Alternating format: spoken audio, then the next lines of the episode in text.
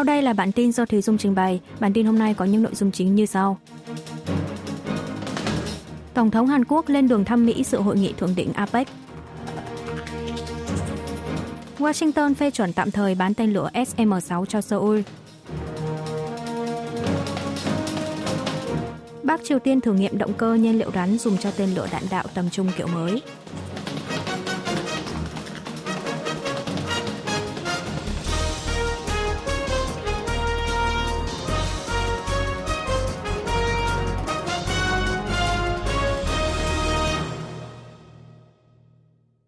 Tổng thống Hàn Quốc lên đường thăm Mỹ dự hội nghị thượng đỉnh APEC.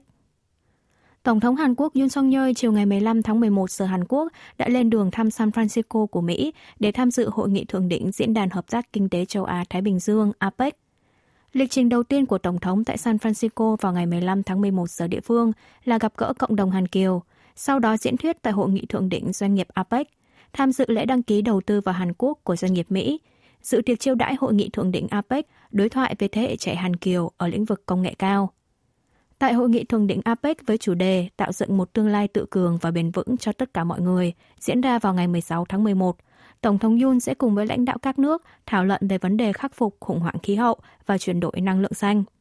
Sau đó, lãnh đạo Hàn Quốc sẽ dự hội nghị thượng đỉnh khuôn khổ kinh tế Ấn Độ-Thái Bình Dương, có sự tham gia của 14 nước, trong đó có Mỹ, Nhật Bản, Australia và Singapore. Vào ngày 17 tháng 11, Tổng thống sẽ tham dự hội nghị Retreat, một cuộc họp theo hình thức trao đổi ý kiến cởi mở, tự do của lãnh đạo các nước tham gia hội nghị APEC. Lãnh đạo Hàn Quốc dự kiến trình bày về các nội dung chính là khôi phục hệ thống thương mại đa phương trong bối cảnh khủng hoảng chồng chất trên toàn cầu, tăng cường liên kết chuỗi cung ứng khu vực, phương án hợp tác nhằm thiết lập tiêu chuẩn đạo đức kỹ thuật số và đóng góp của Hàn Quốc. Washington phê chuẩn tạm thời bán tên lửa SM-6 cho Seoul. Bộ Ngoại giao Mỹ cho biết Cơ quan Hợp tác An ninh Quốc phòng DSCA thuộc Bộ Quốc phòng của nước này ngày 14 tháng 11 giờ địa phương đã phê chuẩn tạm thời việc bán tên lửa hạm đối không SM-6 và các trang thiết bị liên quan cho Hàn Quốc theo phương thức bán trang thiết bị quân sự cho nước ngoài. Đơn hàng có tổng giá trị là 650 triệu đô la Mỹ. Kết quả phê chuẩn cuối cùng sẽ do Quốc hội Mỹ quyết định.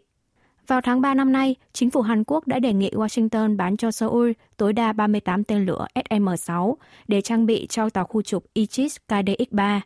Tên lửa này có tầm bắn tối đa trên 400 km, độ cao đánh chặn tối đa 35 km,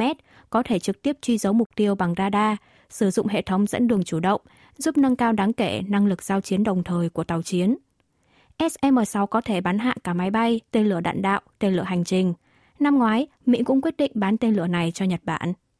Theo chính phủ Hàn Quốc, tên lửa SM-6 có thể giúp cho quân đội đảm bảo hệ thống phòng không trên biển chặt chẽ hơn, tăng cường được năng lực đối phó với tên lửa hành trình, tên lửa đạn đạo của miền Bắc. Cơ quan Hợp tác An ninh Quốc phòng Mỹ giải thích thương vụ này sẽ góp phần cải thiện an ninh cho Hàn Quốc, một đồng minh quan trọng của Mỹ đang hỗ trợ cho sự phát triển kinh tế và ổn định chính trị tại khu vực Ấn Độ-Thái Bình Dương, đồng thời cũng hỗ trợ cho mục tiêu chính sách ngoại giao và an ninh quốc gia của Washington. Ngoài ra, thương vụ này cũng góp phần gia tăng năng lực đối phó với các mối uy hiếp hiện tại và tương lai cho quân đội Hàn Quốc, cải thiện khả năng tương thích với Mỹ và các đồng minh khác. Bắc Triều Tiên thử nghiệm động cơ nhiên liệu rắn dùng cho tên lửa đạn đạo tầm trung kiểu mới. Hãng thông tấn Trung ương Triều Tiên KCNA ngày 15 tháng 11 đưa tin, Bắc Triều Tiên đã lần đầu thử nghiệm thành công động cơ sử dụng nhiên liệu rắn tầng 1 và tầng 2 dùng cho tên lửa đạn đạo tầm trung kiểu mới, lần lượt vào ngày 11 và ngày 14 tháng 11 vừa qua. Hai vụ thử nghiệm này đã một lần nữa kiểm chứng được rõ ràng về độ tin cậy và tính an toàn về mặt thiết kế và năng lực chế tạo ở lĩnh vực động cơ nhiên liệu rắn, lực đẩy cao mà nước này đang sở hữu.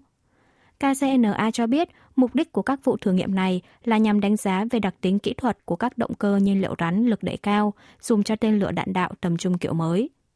Tổng cục tên lửa của Bắc Triều Tiên đánh giá hai vụ thử nghiệm động cơ vừa rồi là một công đoạn thiết yếu để nâng cao hơn nữa năng lực tấn công chiến lược của quân đội miền Bắc, đối phó với môi trường an ninh bất ổn nghiêm trọng và âm mưu thông đồng về mặt quân sự của các thế lực thù địch.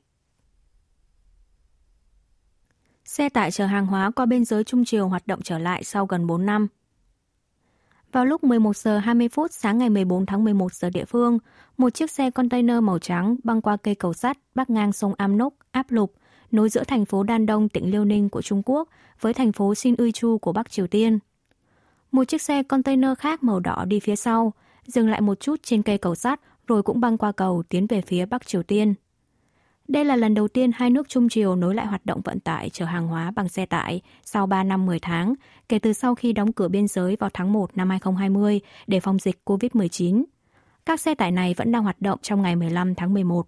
Trên thực tế, tại cổng ra vào dành cho xe tải ở cửa khẩu Đan Đông có dán bảng chỉ dẫn ghi dòng chữ thông quan. Chính quyền Trung Quốc bắt đầu tiến hành giám sát với các xe cộ đỗ trái phép chặn lối vào cửa khẩu trong thời gian qua, nên người dân địa phương đang tiến hành di rời phương tiện tới nơi khác. Tại khu vực tập kết hàng hóa ở cửa khẩu Đan Đông chuẩn bị xuất khẩu sang Bắc Triều Tiên, trước đây gần như bỏ trống, nhưng nay bắt đầu xuất hiện nhiều xe tải chở hàng hóa. Một số xe tải đang được tiến hành vệ sinh thùng hàng để chuẩn bị chở hàng hóa. Mặt khác, trong tháng 11, xe tải chở hàng cũng xuất hiện liên tục ở cây cầu biên giới, nối huyện Trường Bạch, tỉnh Cát Lâm, Trung Quốc và thành phố Hesan, tỉnh Rangang của Bắc Triều Tiên. Trong năm ngoái, Trung Quốc và Bắc Triều Tiên đã nối lại hoạt động vận tải hàng hóa bằng đường sắt. Lần này, việc hai nước nối lại hoạt động vận chuyển hàng hóa bằng xe tải có thể là bước khởi đầu để tiến tới bình thường hóa hoàn toàn hoạt động vận tải đường bộ qua biên giới. Ngoại trưởng Hàn-Mỹ-Nhật nhóm họp tại Mỹ bên lề hội nghị APEC. Bộ trưởng Ngoại giao Hàn Quốc Park Jin cùng hai người đồng cấp Mỹ Anthony Blinken và Nhật Bản Yoko Kamikawa đã tổ chức cuộc họp ngoại trưởng ba bên vào ngày 14 tháng 11 giờ địa phương tại thành phố San Francisco, bang California của Mỹ, nơi diễn ra hội nghị thượng đỉnh Diễn đàn Hợp tác Kinh tế Châu Á-Thái Bình Dương từ ngày 15 đến ngày 17 tháng 11.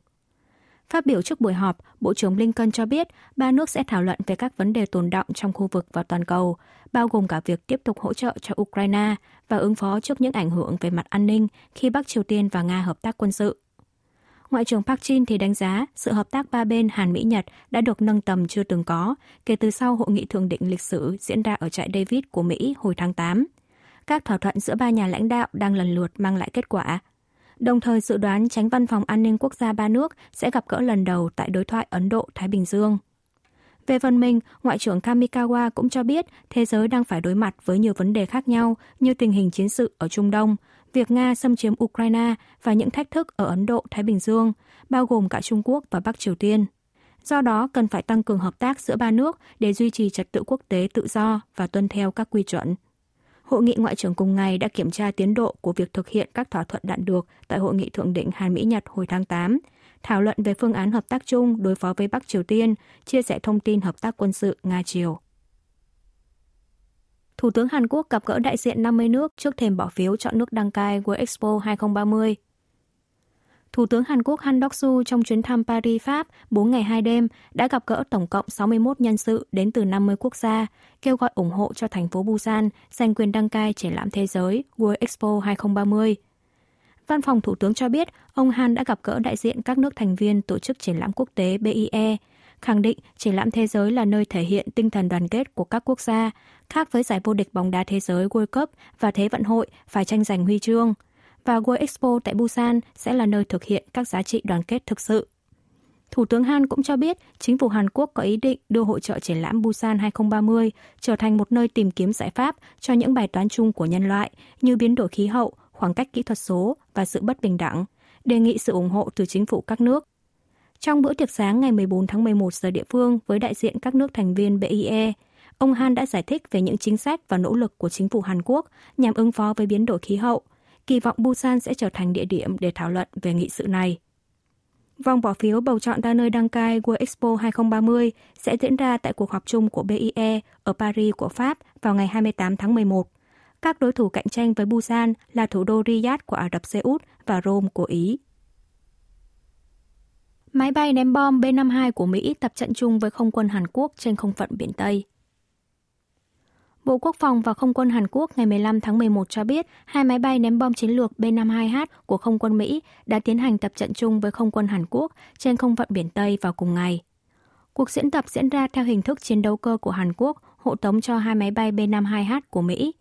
Không quân Hàn Quốc cử máy bay chiến đấu F-35A và F-15K, còn Không quân Mỹ cử chiến đấu cơ F-35B và F-16 tham dự. Vào trung tuần tháng trước, máy bay ném bom B-52H của Mỹ cũng đã được điều động từ lãnh thổ Mỹ tới bán đảo Hàn Quốc để tham gia triển lãm hàng không vũ trụ và quốc phòng quốc tế Seoul. Khi đó, máy bay B-52H đã lần đầu hạ cánh xuống căn cứ không quân Hàn Quốc, đồng thời tham gia tập trận chung trên không Hàn Mỹ và Hàn Mỹ Nhật.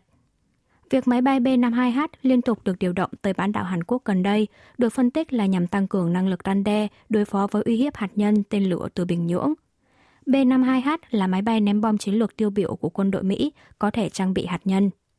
Bộ Quốc phòng Hàn Quốc đánh giá cuộc tập trận lần này thể hiện năng lực thực thi tác chiến liên quân của đồng minh Hàn Mỹ, có thể đối phó một cách áp đảo và tức thì với bất cứ động thái khiêu khích nào của miền Bắc. Trong thời gian tới, hai nước sẽ tiếp tục duy trì trạng thái phòng thủ liên quân cao nhất trên nền tảng răn đe mở rộng phối hợp Hàn Mỹ. Ứng cử viên Chủ tịch Hội đồng Tham mưu trưởng Liên quân Hàn Quốc từng giao dịch cổ phiếu trong ngày miền Bắc phóng tên lửa. Tại phiên điều trần kiểm tra tư cách đạo đức và năng lực với ứng cử viên vị trí Chủ tịch Hội đồng Tham mưu trưởng Liên quân Hàn Quốc Kim Myung-su diễn ra tại Quốc hội vào ngày 15 tháng 11, cả đảng cầm quyền và đối lập đều chỉ trích ông Kim về vấn đề ông này giao dịch cổ phiếu và thăm sân golf vào đúng ngày Bắc Triều Tiên phóng tên lửa. Vào lúc 11 giờ 5 phút trưa ngày 5 tháng 1 năm ngoái, ngay sau khi miền Bắc phóng một tên lửa đạn đạo về vùng biển phía Đông, ông Kim Myung-su đã mua cổ phiếu vào khoảng 490.000 won, $376. Ngày 17 tháng 11 cùng năm, khi Bình Nhưỡng phóng hai tên lửa đạn đạo tầm ngắn về vùng biển phía Đông, ứng cử viên này đã thực hiện 24 giao dịch cổ phiếu, mua vào khoảng 19 triệu won, $14.600. Trong vòng 3 năm, ông Kim đã thực hiện tổng cộng 53 giao dịch mua bán cổ phiếu trong giờ làm việc. Thậm chí, ông này còn tới thăm một sân golf quân đội vào ngày 5 tháng 3 năm ngoái, đúng vào ngày miền Bắc phóng tên lửa đạn đạo xuyên lục địa. Ngoài ra, ông Kim Myung-su cũng đối mặt với vấn đề bạo lực học đường của con cái. Tại phiên điều trần, chính giới đồng loạt chỉ ra rằng tất cả những hành vi của ông Kim là không phù hợp với vị trí này. Ứng cử viên Kim đã lên tiếng xin lỗi, thừa nhận đây là những sơ suất của bản thân. Quý vị và các bạn vừa nghe xong bản tin của Đài Phát thanh Quốc tế Hàn Quốc KBS World Radio. Tiếp theo là chuyên mục Tiếng Hàn qua phim ảnh do Y Trong Ưn trình bày.